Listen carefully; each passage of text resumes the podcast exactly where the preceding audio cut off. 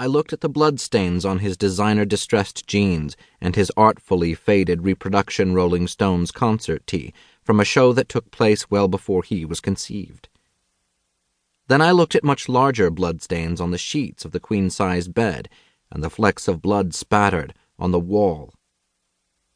I looked at the floor to see what I'd crushed underfoot, half expecting cockroaches, and found dozens of scattered almonds instead. I listened as the door closed behind me and locked.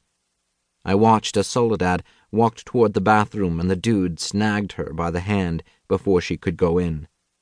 I asked, Is this the asshole? I pointed at myself.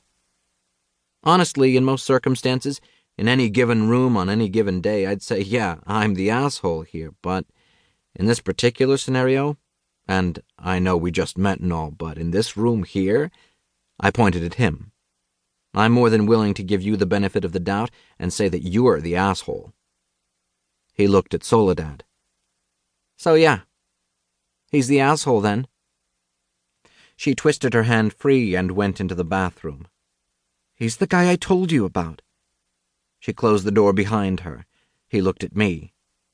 Yeah, you're the asshole, all right. I held up a hand.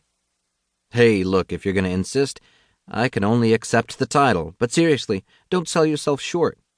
You got the asshole thing locked up if you want it.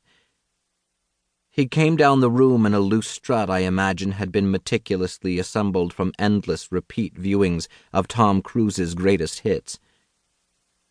Yeah, I can tell by the way you're talking.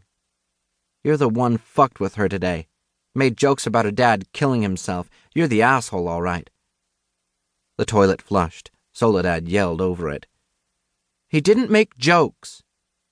The dude looked at the closed door. You said he made jokes. He looked at me. Asshole. Fucking go in someone's home, there's been a tragedy, go in and try to make money off that? Fucking vulture. Fucking ghoul. Who does that? Who comes up with that for a job? That your dream job, man? Cleaning up dead people? Other kids were hoping to grow up to be movie stars, and you were having fantasies about scooping people's guts off the floor. I shifted, crushing a few more almonds. Truth is, mostly I had fantasies about doing your mom. He slipped a lozenge of perforated steel from his back pocket, flicked his wrist and thumb in an elaborate show of coordination, and displayed the open butterfly knife resting on his palm. Say what, asshole? Say nothing, actually. Except say that maybe he was right and I was the asshole in the room. Certainly, being an asshole was how I came to be there in the first place.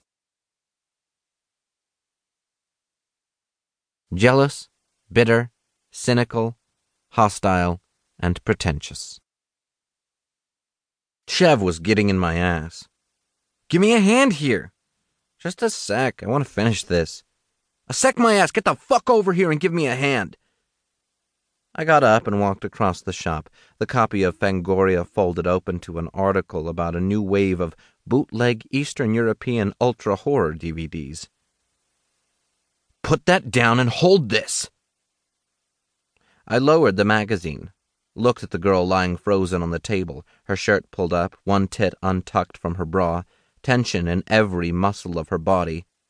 A thin stream of tears running from her eyes, flipped him off and took hold of the Glover bulldog clamp locked on the tip of the girl's nipple, stretching it taut for the needle. The girl banged her heel on the table. Don't pull on it! Don't pull on it! I'm not pulling on it. She squirmed. You're so pulling. I am not. You're moving. I looked at Chev. Did I pull on it or did she move? Chev turned from his kit, a large needle between the fingers of his left hand. Just hold it steady, both of you. The girl froze.